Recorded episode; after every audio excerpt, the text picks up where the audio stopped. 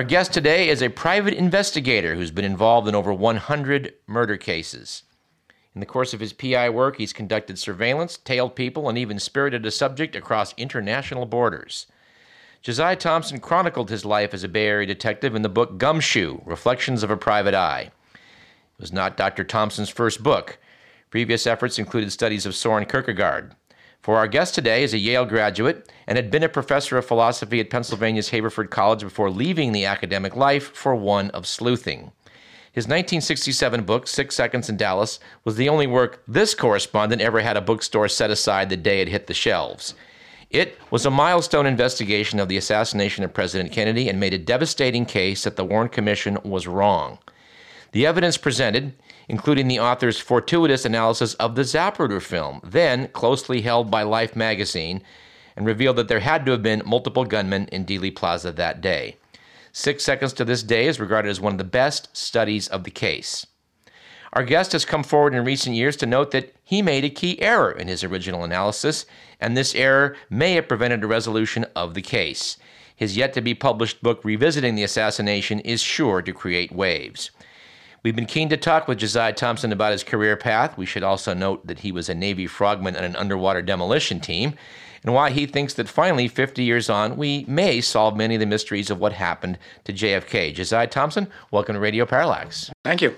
The change from college philosophy professor to private eye does stand out in anyone's resume. Uh, we have to ask what led you to leave the academic world for one of um, martinis with microphones and the olives. I was looking for something more. And I found it in California when uh, I had dinner with the legendary grandfather of Saul in private detectivery, Harold K. Lipset. Harold K. Lipset had retrieved the child stolen for a woman whom I met, and we all had dinner at Grison's restaurant in San Francisco. I hit Hal for a job and was amazed two days later when I got a call from his junior partner, David Fechheimer, saying, Come on in, I want to interview for, th- for this job.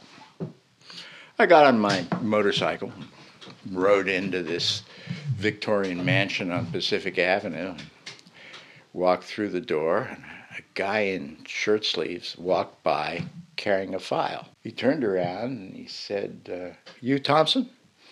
And I said, Yeah, you Fechheimer? He said, Yeah. And he handed me the file. In the file was a photograph of a guy, a license plate of a car, and an address in Oakland.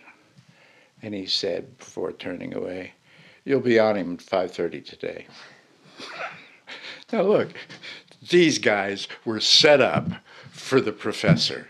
Here was this lefty college professor who they assigned the role of tailing union leadership in a violent labor dispute in Oakland. And it all went on from there. Is it true that Hal Lipset really did pioneer the uh, martini with a microphone? That was his wireman, uh, a guy named Ralph Birchie. And uh, Ralph Birchie was, was a wonderful character. He's the Gene Hackman character in the film The Conversation. Uh, Coppola went to Lipset, talked to Birchie, and that's where the character came.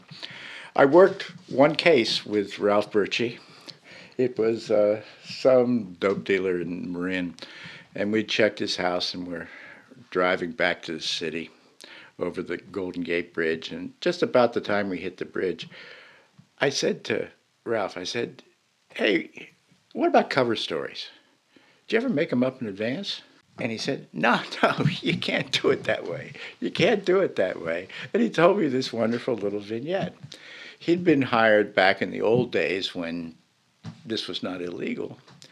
Uh, a woman thought her husband was bringing home women to their flat up in Pacific Heights during the day because she was off working.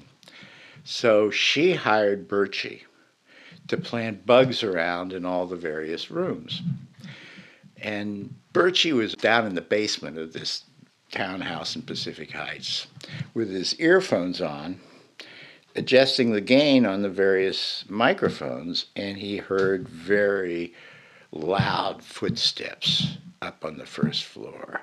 And then the door was flung open, and the husband standing there, looking down the stairs and seeing Birchie with his headphones on. And the husband says, What the hell are you doing down there? Birchie said. So I put the earphones back. Gave me enough time to think, and I looked up up to him and I said, uh, "Listening for termites. I'm from the termite exterminating company." and he said, "That's why you never do it in advance." well, we certainly recommend our listeners do check out Gumshoe. It's a great read, but I would ask in the meantime, what surprised you the most about the real world of investigations as opposed to maybe how we all think about that sort of work? When I first started in this world. I tried to figure things out.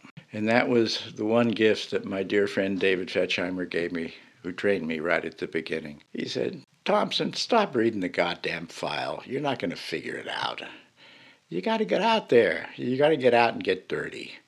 That's how you do this work. Well, you did get involved early in your academic career as an investigator with Life magazine, no less how it began was it was supposed to be a multi-part study by life of the JFK assassination, and they did start to do um, some investigation that appeared in the magazine. But my question is, how did you get on board with that, and how did you manage to secure slides of the original film, which nobody had back in the '60s? Well, that the latter is a complicated story. The former is is much more simply explained. Back in the 60s, the communication world, the world of publishing and magazines and newspapers, was all a very small world. Everybody knew everybody.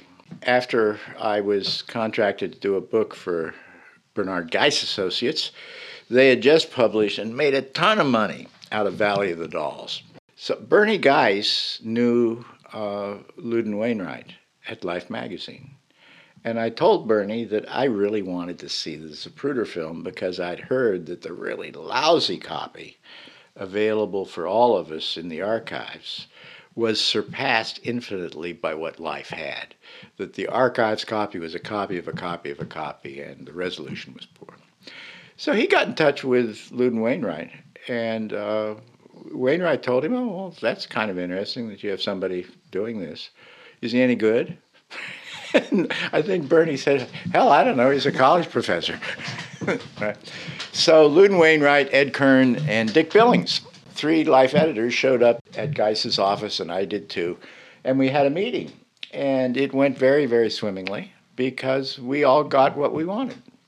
They hired me as a consultant for the princely sum of 1500 bucks and 200 bucks a month. And I got to see the Zapruder film. And basically, was given free rein because they didn't know anything about the assassination. It was marvelous. So I came up with an investigative plan to investigate exactly what I wanted to investigate. My witnesses, the evidence in the archives, all of this. It was, I mean, it was like I was felt like I was a kid in a candy store. If I, I wanted to see some evidence in the archives, oh yes, we'll arrange that. And a photographer showed up and one day I was there and was handed Oswald's rifle. I worked the bolt in Oswald's rifle. Then Commission Exhibit 399, the magic bullet was shown. We looked at that. We photographed all this. We did anything that I wanted to do. And that also included witnesses in Dallas because the national press was in pretty poor odor, but Life magazine at that day was, was something else. So people would see you. If you were coming from Life magazine, they would see you. So all of these things were, were great. I ended up copying the Zapruder film. People might say you stole the Zapruder film, Tink. And I suppose there's a lot of merit in that view. because one Friday night when I was alone in the office, well, I actually had taken a 35 millimeter camera with about 20 rolls of 36 exposure film with me when I went there, and it was all wrapped up in Christmas paper. So I guess one might say that I probably did know that this was unauthorized, as they say. But uh, I did, and then used those copies of the film to make the kind of studies that hadn't been made before. And principal among those studies was what happened to Kennedy at the time he's hit in the head. But you can see it His head explodes in 313. What happened to the head before then? What happened to the head after that? And you can graph that and you can come up with pretty exact figures on all that. We probably should take a moment to explain that, that in the Zapruder film, all the frames are numbered, and it's on frame 313 that a fatal blow is obvious. The work you did did lead to the 1966 Life edition that did address the issue of calling them a reasonable, a matter of a reasonable doubt about the case, about the official findings. And at that time, the magazine did take a close look at the time interval between JFK's initial wounding and Governor Connally's to conclude, as the governor contended for the rest of his life, they could not have been struck by the same bullet. And I gather that came directly out of what you started. Yeah, the interest of Kern and Billings and of life was in the difficulties with the so called single bullet theory. And with that in mind, the three of us interviewed Dr. Gregory, who operated on John Connally's wrist and other work was done. That that was pretty much what they were interested in. That particular issue, it was, I think, November 26, 1966, and it splashed across the cover, grounds for reasonable doubt. That was the first break in the establishment news coverage of the assassination. Up to that point, there had been absolute adulation from all the organs, all the networks, the New York Times, uh, the Washington Post, everybody had simply accorded adulation to the Warren Report. However, that summer of 1966, Mark Lane's book had come out, Epstein's book had come out, and I think that was why I got hired. I think these these editors honestly smelled blood in the water on this, and they wanted to go after it and I was the guy who who could simply tell him where to go, who to interview. So that's how it worked. Well, I know the magazine promised further uh, investigations of it, and, and that just that never materialized in the magazine. Yeah, I have no idea why that happened. I, I never even met the editor of the magazine. I never met any of the power brokers yeah. in the Time Life building. I learned in February that they were closing down this investigation. It started in October um, and was pretty well closed down. Uh, honestly, I didn't care because my contract with Life gave me permission to publish anything we had found, to use any contacts for pictures, etc., etc., that we had found six months after they discontinued their investigations. I was kind of nice because well, I guess I never thought I was going to write that book. I clearly thought at the beginning that life was going to blow this open because the Zapruder film was so clear. Yeah. You could see what was happening on the Zapruder film. You couldn't get beyond that. Let's address one of the most controversial aspects of the case uh, overall. Uh, something that Life magazine did not do was get around to addressing the problems of the fatal wounding of the president. Now, you had access to those original materials, and you've noted later on that you did what the FBI should have done, which was measure the relative distances in the president's position to see what that might reveal. This led you to conclude that the president was struck twice. You concluded that back in 1967. You now concede that you did make an error in measurement, which is quite significant, and I wanted you to explain that. Yeah, it's clear that you have some evidence of impact debris thrown forward from the head shot over the occupants of the limousine as far forward as the hood ornament, as a matter of fact. In various photographs taken that night, you can see blood spatter on the windshield. It's even more clear that a really hard, significant amount of impact debris was ejected, was thrown backwards and to the left, covering the helmets, the windscreens, and the motors of the two motorcyclists riding to the left rear. Because if this is a single shot from the rear, which enters Kennedy's head on the midline and bl- blows out the right side of his head, you would expect the impact debris to go on Officer Chaney, who's only four feet away, riding off the right side of the uh, of the limousine. The wind actually is going from left to right towards Chaney at this point. So in that in that first instance, you have the duplexity of impact debris. With regard to where that shot was fired, you have again duplexity. It's clear that some shots were fired from the sixth floor corner window. No doubt about that. There is very significant, I might even say overwhelming evidence of a shot fired from the right front from the stockade fence on the knoll. So once again, you have duplexity. You have front and rear. The medical evidence itself indicates something of that. This duplexity of evidence remains. It's been there from the beginning, uh, and it remains. What's changed is at that point in time, I thought that I could measure the movement of Kennedy's head between 312, frame 312 and 313 pretty exactly. What I didn't recognize at that time was 313 presents a kind of optical illusion. It presents that illusion because the camera moved while the shutter was open. It jogged horizontally. So, where you see points of light in 312, those points of light become several inches of smear. It's absolutely clear that the blur effect, if you will, makes it impossible to come up with any accurate measurements in 313. We know Kennedy was hit in the back of the head, right? There's no question of that from the medical evidence, from the throw of impact debris forward, etc. But that doesn't mean it happened then. So when this became clear to me, I began looking for when it happened. When did it happen? Well, we know Kennedy was not hit in the head before 312 when he's perfectly fine, had to be after that. And about 340, he disappears from sight. So it had to be between 312 and 340. That's what, 28 frames? That's not a lot. Well, I found it. At 328, Kennedy's head begins a forward movement that is the most dramatic forward movement in this whole sequence. It go it moves over six inches in three frames.